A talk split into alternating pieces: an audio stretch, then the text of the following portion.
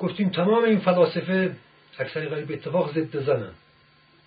خیلی از اینها ازدواج نکردن. افلاتون دکارت کانت شوپنهاور نیچه اسپینوزا اینا خدایان این فلسفه غربن.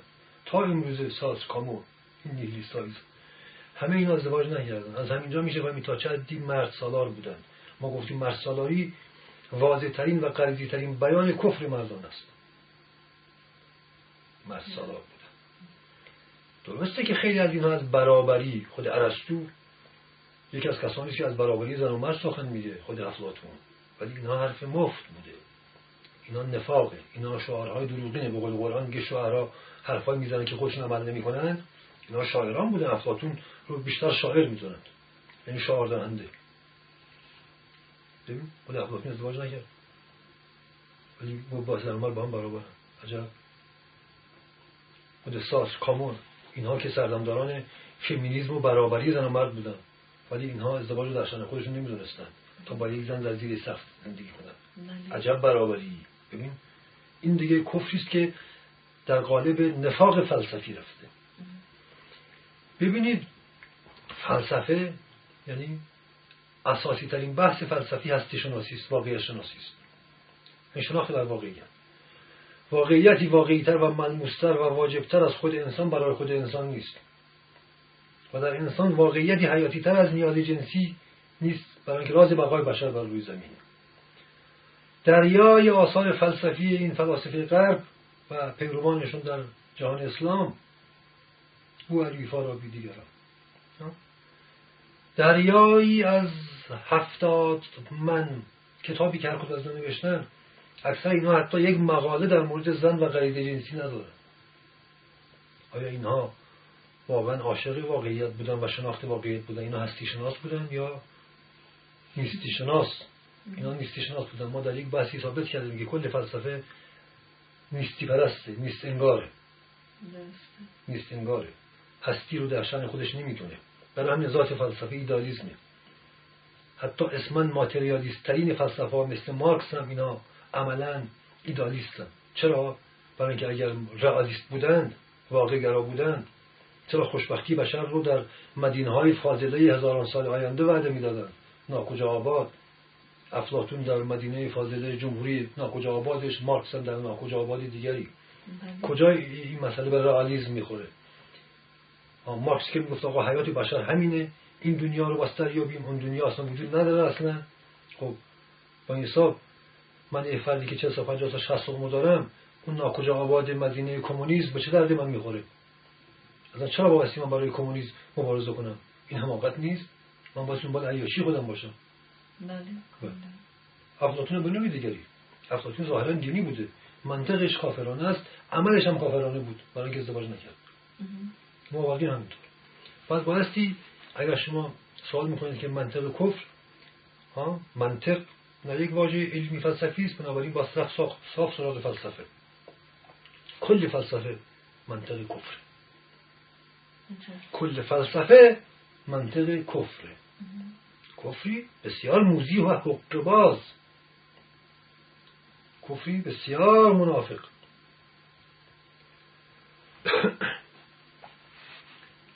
بنابراین بخوام یک جنبندی بکنیم. ببینید سقراط رو بانی و پیغمبر معرفت نفس و خودشناسی در تمدن غرب و در یونان باستان می‌دونن. ایشون رو اون جامعه دموکرات و اون پارلمان یونان محاکمه کرد و کشت به قتل رسون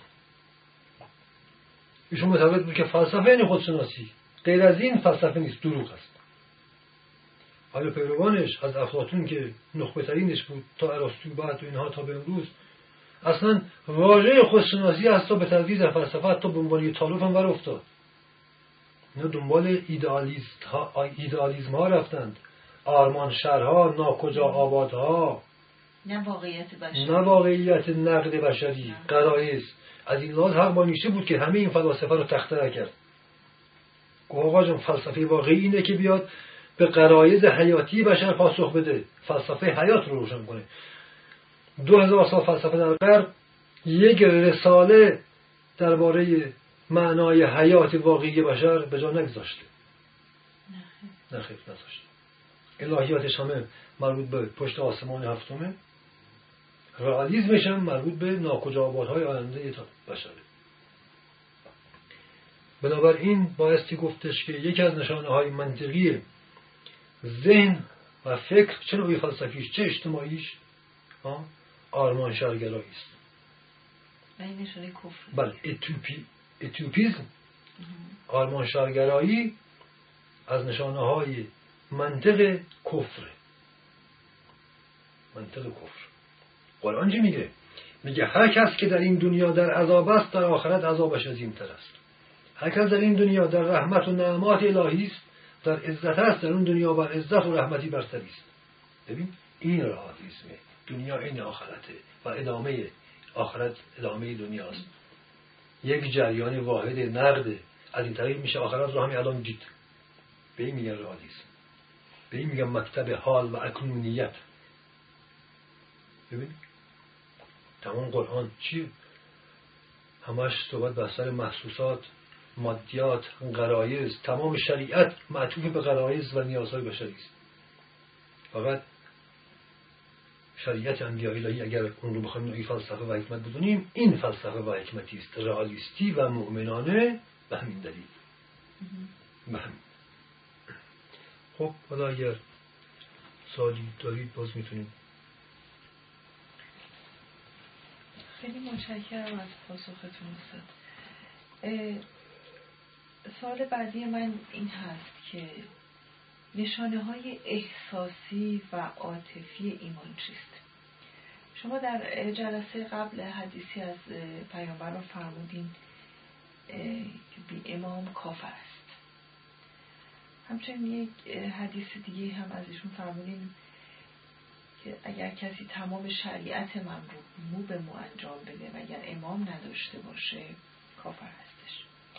به نظر می‌رسه که ایمان و نشانه های ایمان امری به تنهایی و خود به خود نیست. یعنی کسی نمی‌تونه به خودی خود و در تنهایی خودش این رو برای خودش قضاوت بکنه و به محک بزنه.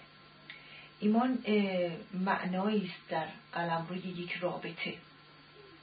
رابطه دو بشر با یکدیگر.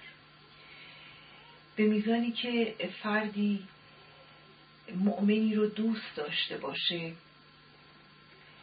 و به با اون محبت داشته باشه می‌تونه در احساس و عاطفه خودش این قضاوت رو داشته باشه که ایمان داره. و به میزانی که از مؤمنی بیزار هست و به ایمان اون و با ایمان اون در جدل و جنگ هست کافره. من از شما خواهش می‌کنم که این مسئله رو بیشتر توضیح بدید.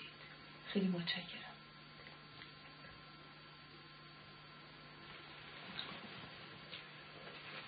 خب ببینید یه نگاهی به راز خلقت داشته باشیم. به ما کمک می‌کنه در فهم این مسئله.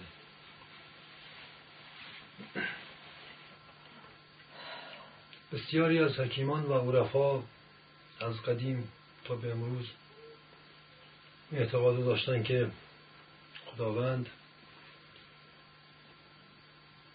برای دوستی و از سر محبت جهان و مخصوصا انسان را آفرید. تا برای خودش دوست داشته باشه. این تعبیر رو برخی این گونه بیان کردن که خداوند از فرط تنهایی خودش انسان را آفرید. برخی دیگر گفتن چه این تعبیری کافرانه است زیرا خداوند مگه نیازمند بود. این تعبیر به نظر من غلطه. اگر خداوند از سر محبت و دوستی خلق کرده باشه این نیاز نیست. این خودش عشق. مگر اینکه بگیم که عشق و محبت و دوست داشتن اگر بگیم نیازه خب بله. نه دوست داشتن و عشق از بینیازی است. انسان به میزانی که به قلم روی بینیازی می‌رسه اصلا می‌تواند دوست داشته باشد. پس این راز خلقت اتفاقا در تناقض به در تناقض با بینیازی پروردگار نیست. اتفاقا تصدیق بینیازی اوست. انسان به میزانی که بینیازه است می‌تواند اصولا دوست داشته باشد. دریوزگی و نیازها محبت نمیاره چاپلوسی و اسارت و ابتلا و نهایتا کینو انتقام میاره نگاه کنید چرا شدیدترین کینه ها در بین زن و شوهر یا در افراد خانواده است؟ برای اینکه روی اشد نیاز هست بله. درسته؟ خب. بعد این تعبیر اگه بگیم خداوند از فرط تنهایی یا برای دوستی انسان آفرید این تعبیر کافرانه و دال بر نیاز خدا نیست. اتفاقا درست دال بر بی‌نیازیات است پس اگر به این دلیل انسان خلق شده که با خدا دوست بشه با خدا عشق ورزی کنه. اینکه خداوند در قرآن میفرماد که من انسان را خلق نکردم الا اینکه مرا بپرستد. اینجا پرستش یعنی عشق ورزی. عشق ورزی. یعنی پس انسان رو خداوند برای عشق آفرید. تمام عرفای ما سر خلقت رو عشق دونستن. و معنای اول و آخر انسان رو عشق دونستن. این درست این این واقعیته. یعنی این تعبیر عارفانه یه تعبیر کاملا آمیانه هم هست. بیان عامیت بشره مگر غیر از اینه که انسان هر کاری که می‌کنه هر تلاشی که می‌کنه فقط برای اینه که بتونه محبوبتر باشه و دوست داشتنی تر بشه خوب پس معلومه که انسان برای دوست داشتن و دوست داشته شدن آفریده شده. خب حالا دوستی بین انسان و خدا خدا رو یک کسی پیدا نکرده باش دوستی کنه رو زمین. دوستی بین انسان و خدا همون دوستی بین دوتا انسانه دوتا انسان مؤمن به خداست. دوستی حقیقی محبت قلبی و واقعی فقط بین دوتا مؤمن ممکنه دوتا مؤمن یعنی دوتا کسی که خدا رو در قلبشون احساس و درک و تصدیق می‌کنند درسته؟ خب بین دوتا مؤمن که یکی یکی رو دوست داره یعنی در واقع انسان خدا رو دوست داره و خداست که انسان رو دوست داره. این همون دوستی بین خالق و مخلوق. چرا؟ برای اینکه انسان مگر نه اینکه خلیفه خداست. بله. عرفا میگن عاشق و مشروق هر دو خداست. حبیب و محبوب هر دو خداست. بله. و از دوتا مومن مومن مگر از خدا نیست. ها؟ و از دوتا مومن در واقع میشه گفت دو خلیفه خدا هستن. این کسی که دوست داره خداست اون کسی هم که دوست داشته میشه خداست. خب ولی می‌بینیم که فرق داره بین کسی که دوست داره با کسی که دوست داشته میشه. درسته؟ بله. فرق داره. خیلی فرق داره. این فرق همون فرق بین خالق و مخلوق است. و بیان دیگر در قلم روی عرفان اسلامی این همون فرق بین مراد و مرید است. این همون فرق بین مؤمن و امام. امام کیست؟ آن کسی که در ایمان در اخلاص خالصتر است یک ذره برتر است او در مقام امام یا مراد یا پیر قرار داره حتی یک ذره برتر باشه این امامه. امام یعنی پیشتاز یعنی رهنما. این این مفهوم است کاملا ملموس در تمام درجات روابط اجتماعی هم این واقعیت داره. یک کسی که یک ذره بیشتر می‌دونه خود به خود در رابطه با یکی دیگه او رهبره او پیشنهاد دهنده است او مشاوره او راه را نشون میده او پیشگامه او پیش قرار بوده. اینو واقعیت داره دیگه. بله. دو نفر انسانی که بر هر اساسی با هم دیگه رابطه دارن اقتصادی سیاسی فرهنگی جنسی هر چی که هست ما ببینیم که یکی بین دو نفر یکی ما می‌بینیم اتوماتیک امامه. حتی در قلم روی کفر هم اینطوره برای همین در قرآن صحبت بر سر ائمه کفر است. امامان کفر و نفاق و شرک و زلالت داریم و امامان هدایت و نور و محبت هم داریم. طبق منطق قرآن ما می‌فهمیم که هیچ کسی به امام نیست. واقعیت هم داره.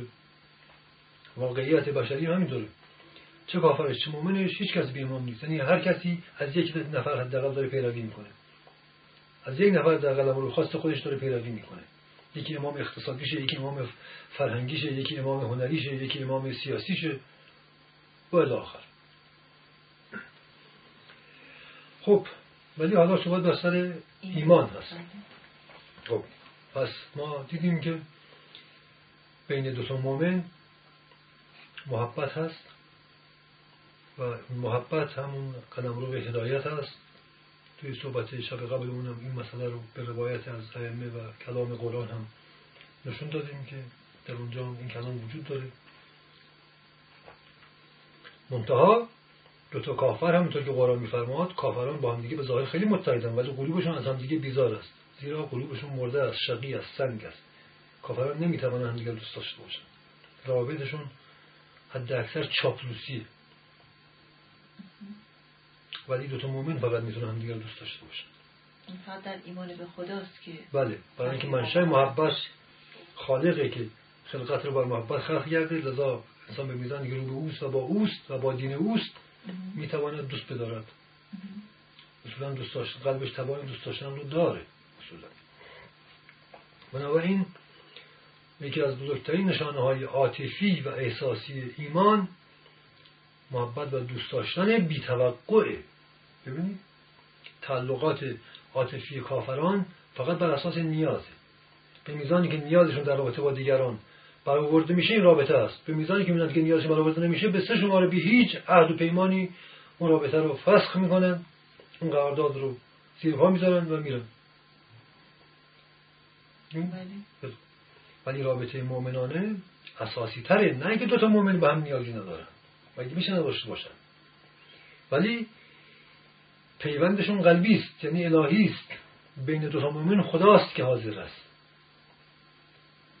اونها نیازاشون از طریق دیگه برآورده می‌کنن. ولی از طریق عزت و شرافت و وفا و بر اساس عقل و انصاف اینها نیازهاشون برآورده میشه در رابطه با هم دیگر. با محبت برآورده میشه.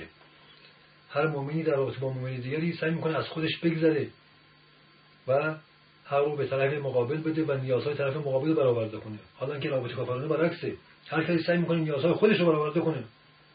و این رابطه دو مؤمن بر اساس از خود گذشتگی است حالا که رابطه دو تا کافر بر اساس خودپرستی است و نفس پرستی و خودخواهی های نفسانی است. خودخواهی های زیاده طلبی است و حریصان است. بنابراین این نیز نشانه دیگری از کفر و ایمان در قلمرو عاطفه هستش. این مسئله رو در رابطه زناشویی می‌تونیم ببینیم. در روابط دوستانه می‌تونیم ببینیم. در سایر روابط اجتماعی فکری فرهنگی اقتصادی سیاسی هم می‌تونیم ببینیم. یک مؤمن انسانی است که در رابطه با دیگران همیشه سعی می‌کنه از خواستهای خودش بکاهه. در واقع میشه گفت یکی از نشانه های مؤمن در روابط عاطفی از خود گذشتگی است. از خود گذشتگی بدون توقع و انتظار. نه اینکه من از خودم میگذرم از برخی از خواستهای خودم میگذرم توقع دارم که طرف جبران کنه. اینها رو این معاملات رو خافران با هم دیگه می‌کنن. نه خیر. مؤمن اگر از خواستهای خودش بگذره برای رضای خداست داره میگذره. علاوه در همین دنیا هم ازش می‌بینه. به میزانی که از خواستهای خودش در رابطه با یک مؤمن دیگری میگذره می‌بینه که قلبش و روحش چه توسعه و انبساط و آرامشی پیدا می‌کنه. یعنی اجرش خداوند قلبا داره به اون میده. به میزانی که او از نیازهای خودش میگذره نیازمندتر نمیشه. اتفاقا غنیتر قانیتر و قلب و روحش بینیازتر میشه اتفاقا. ولی کافر در جایی هم اگر تظاهر به از خود گذشتگی می‌کنه طلبکارتر حریستر میشه و چهار روز بعد بلا واسطه یقه طرف رو می‌گیره و هر تومنی صد تومن به پاش می‌نویسه. که من فلانجا برای تو فلان کار کردم فلان کار کردم بچه بسا انتقام می‌گیره بچه بسا حتی مرتکب جنون و جنایت میشه. در روابط زناشویی در قلم رو به عواطف کافرانه خانوادگی این نوع از خودگذشتگی ها عاقبتش به جنون و جنایت و انتقام کشیه. پس ببین ایثار و از خودگذشتگی هم نوع مؤمنانه داریم و نوع کافرانه داریم. و با دو عاقبت کاملا متفاوت و بلکه متصل.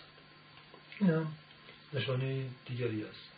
یعنی در واقع ببخشید یعنی در واقع بروز واقعی ایمان در عرصه عاطفه در بین دو بشر نشانش همون از خودگذشتگی و ایثاره.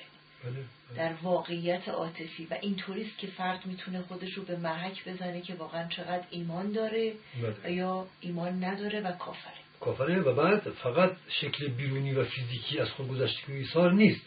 و بعد میزانی که انسان از خودگذشتگی و ایثار می‌کنه اگه می‌بینه که کینه نمی‌کنه عقده‌ای نمیشه طلبکار نمیشه نشانه ایمانشه. ولی اگر یک ذره از خوب گذشتگی می‌کنه یه استکان چای جلوی کسی می‌ذاره و توقع داره که اون 20 تا استکان چای جلوش بذاره یا از یه جای دیگری خیلی رقم درشتایی رو بخواد جبران کنه چه این توقع اگه وجود داره این نشانه بی ایمانی یا کم ایمانی یا سست ایمانی است. یعنی همون چیزی که شما میگید خداوند به واسطه دوستی بشر رو خلق کرد هرگاه که این دوستی بین دو بشر بله. اتفاق بیفته یعنی یک رابطه بدون توقعات نفسانی اونجا ما می‌تونیم بگیم که این دو بشر خدا رو در بین خودشون حاضر کردن بله. و همون هدف خدا اینجا محقق شد ببینید حالا برمیگردیم به سال اول شما اون حدیث از پیامبر که اگر کسی امام نداشته باشه یعنی یک دوست مؤمن و همدل همراز نداشته باشه اگر تمام شریعت ما رو انجام بده آخرش هم کافره؟ بله. بهتر معلوم میشه. مگر تمام احکام شریعت امر به ها تقوا نیست؟ بله. تقوا یعنی از خواستای نفسی نفسانی خودتون بکاهید تخفیف بدید. محدود کنید. نه اینکه نابود کنید محدود کنید. ها بکاهید جولان ندید. زیرا خواستای نفسانی ته ندارند. هرچی بیشتر نفس ارضا کنی نفس دیوانتر و تشنتر و کشنتر و گداتر میشه.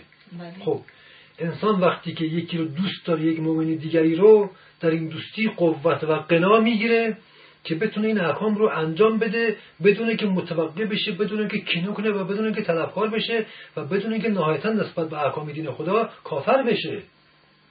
ببین اگر این رابطه مؤمنانه نباشه یعنی انسان این, امام نداشته باشه هر کدوم از این احکامی رو که انجام میده در قلم روی تقوا از خود خدا طلبکار میشه. نهایتا نسبت به خدا ممکن و متکبر میشه. میگه ول کن دین رو نخواستیم. من اینجا گذشت کردم اونجا جلوی شهوانیت خودم رو گرفتم اونجا جلوی حس خودم رو گرفتم و این نتیجه چی شد؟ ببین چون طرفکار شده به ازای هر تومنی که خمسی زکاتی داده نشسته بوده که 100 میلیون تومن از آسمون بیاد پایین چون نیومد رضا کم کم می‌زنی زیر دیر دین ها؟ چرا؟ برای اینکه قلبش در محبت نسبت به یک امام قرار نداشته که مرتبا توصیه پیدا کنه صحه صدر. ها؟ سعه صدر انبساط صدر. قنای صدر. یعنی وجود در رابطه با محبت یک مؤمن با مؤمن دیگری سینه دل که معروف است به آسمان وجود این هی وسیع و وسیعتر میشه. انسان هی با ظرفیتتر و با ظرفیتتر و در ذات خودش غنی و قوی و سیر میشه. یعنی به قدم روی بینیازی میره.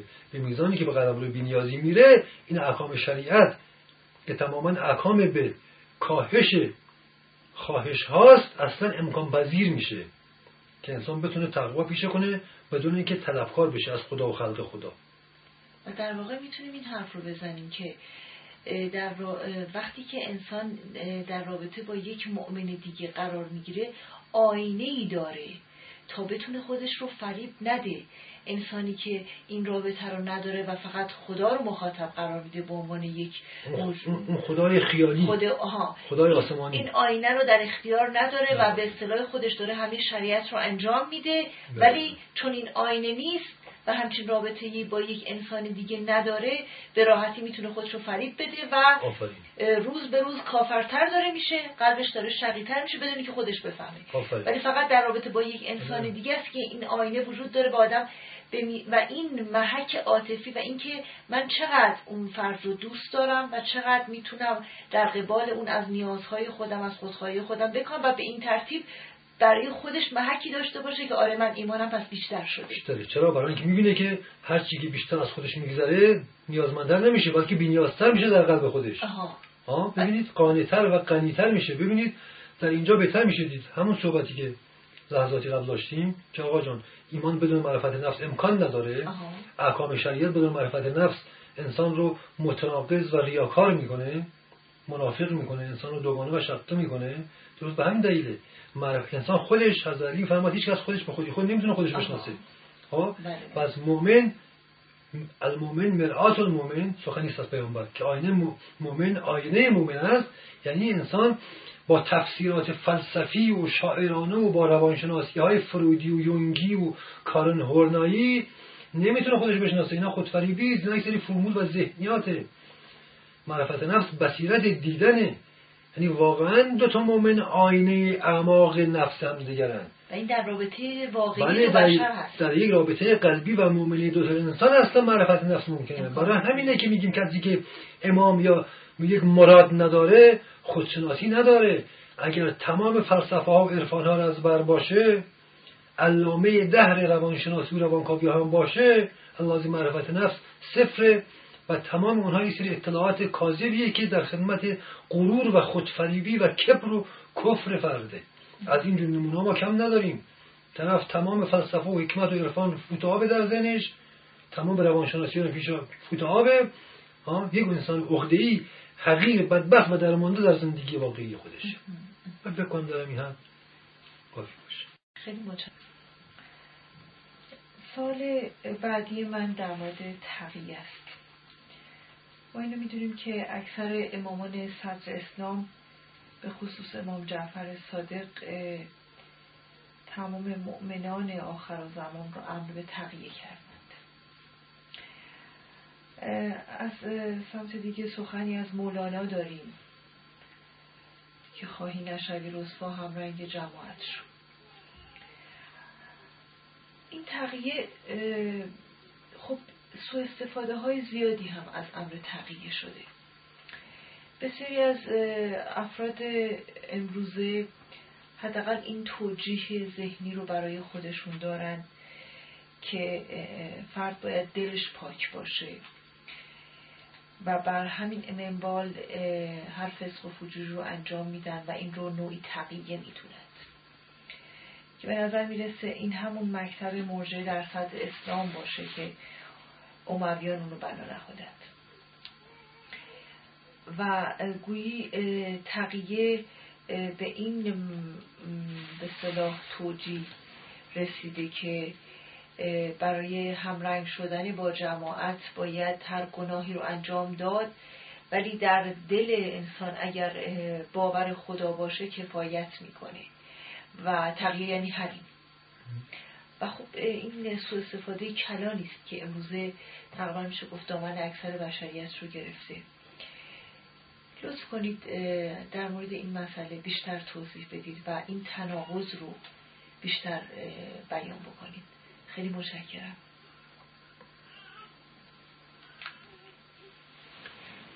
خب بهتر اول این مقدار خود لغت ترقیه رو نگاه کنیم. ترقیه از تقواست به لحاظ لغت. تقوا و تقیه از یک ریش است. و تقوا یعنی خیشتنداری یعنی نفس اماره رو و حرس و طمع و یاقیگری های نفس رو اجازه جولان ندادن و محدود کردن و حد و حدودی براش قائل شدن. این مفهوم ساده و ملموسی از تقوا هست. خب تقیه هم از همین ریشه است.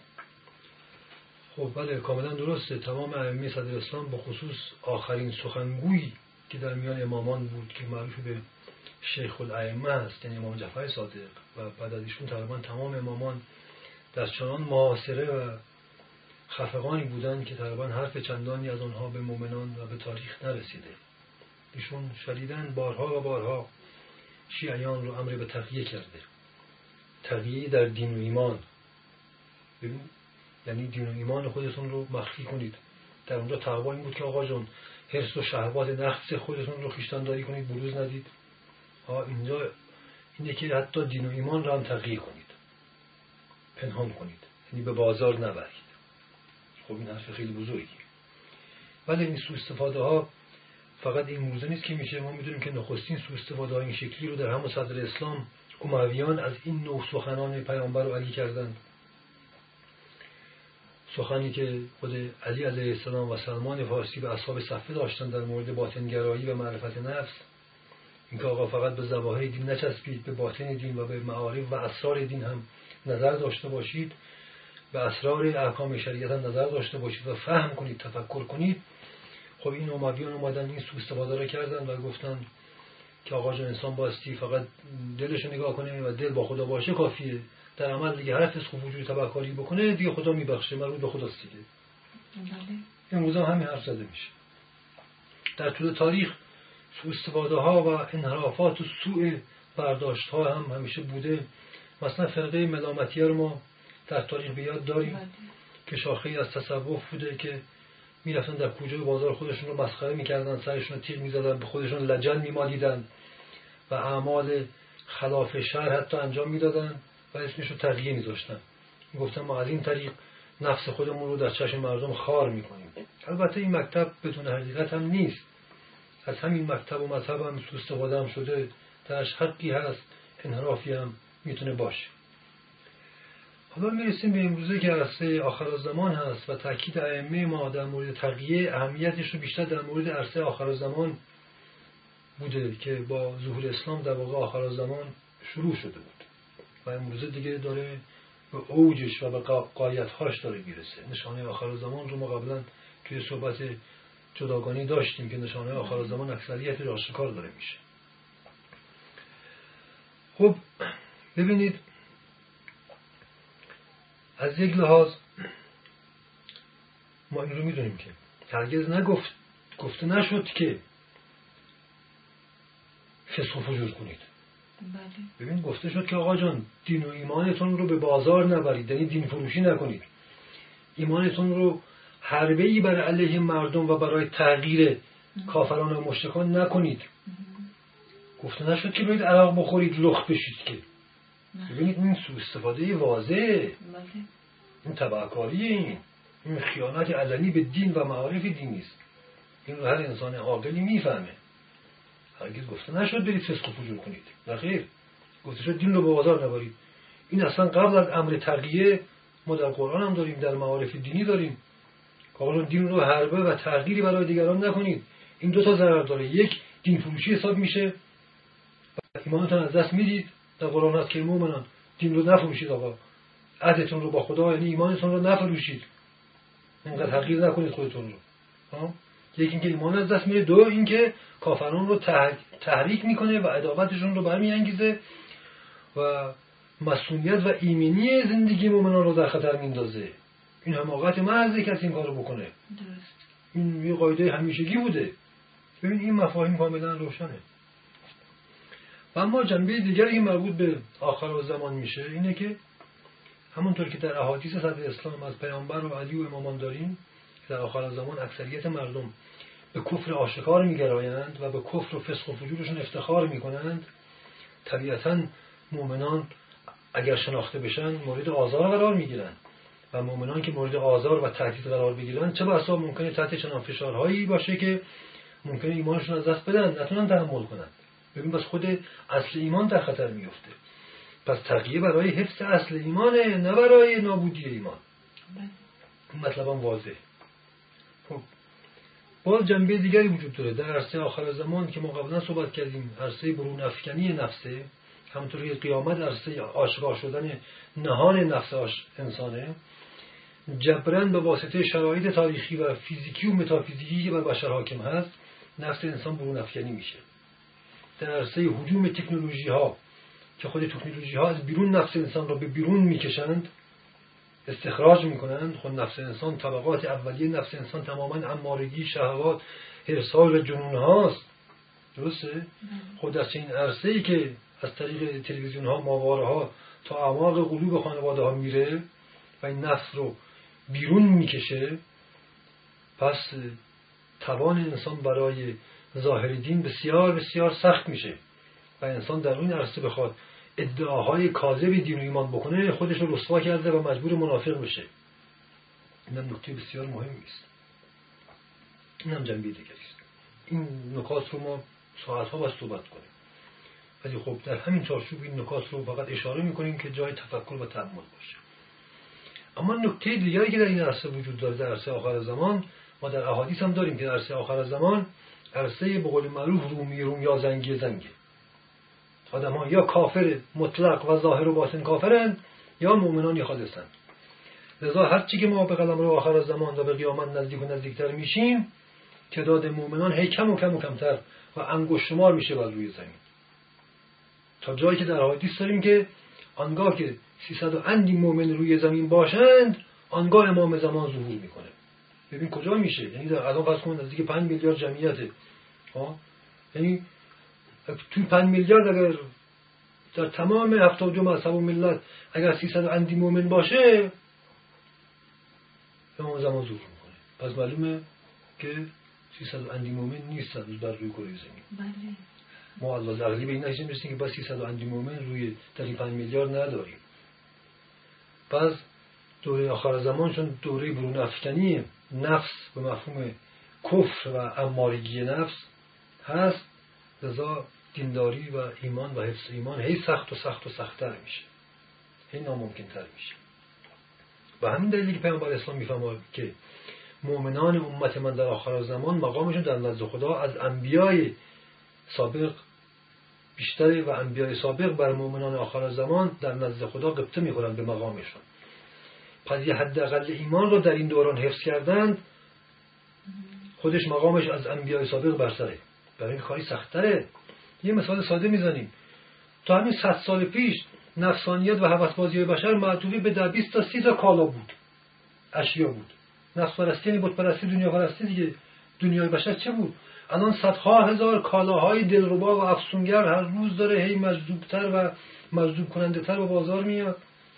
پس انسان باید چگونه شبانه روز تقوا پیشه کنه که اسیر این کالاهای دجالی که روح انسان رو قبض می‌کنه نشه. پس حفظ دون ایمان هی سخت و سخت و ناممکن ناممکنتر میشه.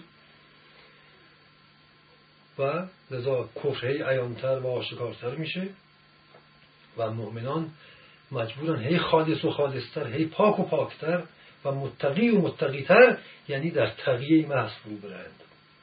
پس تقیه فقط یک بحث مسلحت برای حفظ جان و ایمان نیست بلکه یک حقیقت هم هست.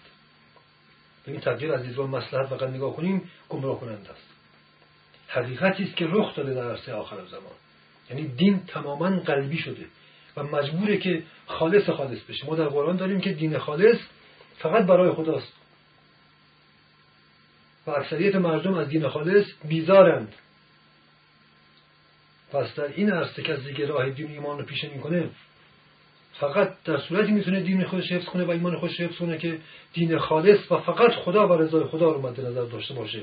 ذره کمتر از این اگه باشه یک پنج درصد هم بخواد رضای مردمان و زمانه رو هم مد نظر قرار بده دینش از دست میده. چرا؟ برای که مردمان روز بود کافرتر میشن و دشمن دین میشن. یک نفر اگه ایمان بیاره خاندانش نظر اول و عزیزترین کسانش و بعد اطرافیان و همسایگان دوستان و روابط اجتماعیش همه دشمنش میشن. و او رو در محاصره اقتصادی و سیاسی و عاطفی قرار بدن میدن تا او دست از دینش برداره توبه کنه و مثل اونها کافر بشه و لخشه این کسب رضایت دیگران بله. یعنی اینکه من دینم رو از دست بدم که بتونم راضی بشم. چون بله. کافره. بله. اونها یک ذره تا از دین تخفیفی دی راضی نمیشن. آها. اینها میگن با درست مثل ما کافر کافر بشی و از بیخ کافر بشی. ذره بوید ایمان از تو ببینن ها تو را قبول نمی‌کنن و تو را ترد و نفرین می‌کنن و تو رو در معاصره اقتصادی و عاطفی قرار میدن تا توبه کنی و بری کافر شی. برای همین پس مجبوری که ایمانت رو در تقیه مطلق نگه داری.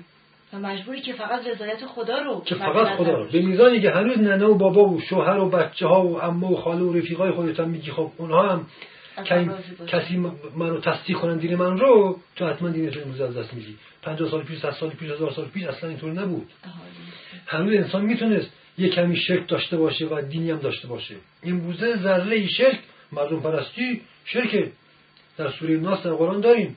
خناس ها؟ یعنی همون شیطانی که در قالب انسان در میاد فقط در ناسه. ناس هر کس یعنی مردم هر کسی روابط اجتماعی نزدیکشن دیگه. بله. ما با بشریت که سرکار نداریم که هر کسی هم با دو تا پنج تا پنجاه تا یا صد تا آدم سرکار داره و اون ناس و جامعه او هستند بزرگترین شرک یک مومن همیشه ناس بوده مردم پرستی آبروداری دینی. مردم هم منو تایید کنن. و قبول کنن که من ایمان دارم و مؤمنم و با خدا هستم. تا یک چهار روزی پیش چند سالی پیش دو نسل پیش یک ذره کم پیش اگه مردم تو رو در چند گام اولیه تایید می‌کردن امروزه عزیزترین کسان هم انسان رو لعن می‌کنن. پس دین مجبوره بره ته دل ته ته دل خود خداست. امروزه انسان اگر صد درصد فقط و فقط برای رضای خدا دین رو انتخاب نکنه نمی‌تونه دینداری بکنه. و امر به تغییر و اهمیتی که امام جعفر صادق برای تغییر در آخر زمان قائل شد برای همین امر بوده. امروزه دین فقط دین خالص می‌تونه باشه. یه درصد ناخالصی اون 99 درصد دیگر رو هم برباد میده. این رو ما بایستی بدونیم.